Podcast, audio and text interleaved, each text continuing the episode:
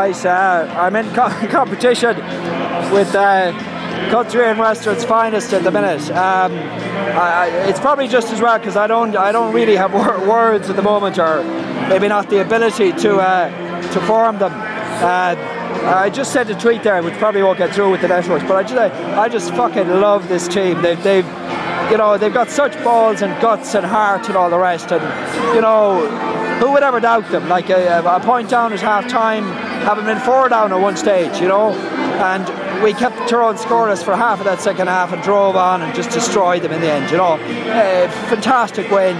You know, we really were in adversity there when you look at the situation we were in after Cillian went off and they went four up. Um, I mean, I can't believe that we hadn't planned for Cillian going. So, you know, I mean, it's hugely disappointed, and personally for him, it's awful. And, you know, we'll miss him like fuck in the final.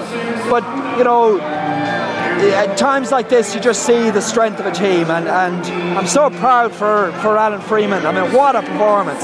Was it 1 4, 1 5? Certain man of the match, certain all star.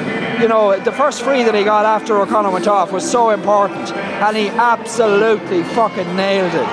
And the penalty as well was was a big, big, big moment, uh, and and he nailed that one too. You know, but great performance all round. Aidan was, was super again. Lee Keegan had a, had a fantastic game, despite getting stupidly booked early on. You know, he, he, he drove on hugely.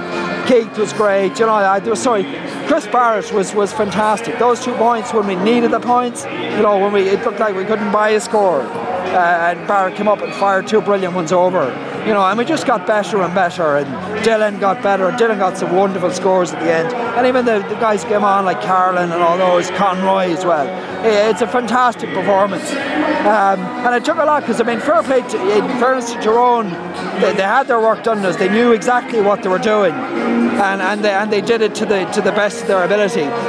They were helped by the ref. I mean, I, I, I don't want to keep moaning about rest, but I mean, I, at this stage, I feel sorry for Maurice Deegan. He is so bad, and you know, if anyone after that performance could say this guy should ever get a top class uh, match again, I, I would just say, what are you smoking? You know, he was pathetic. But nevertheless, you know, we, we won even without it. You know, um, it's great. It's great. We're in the final, and, and fair play to the Miners too.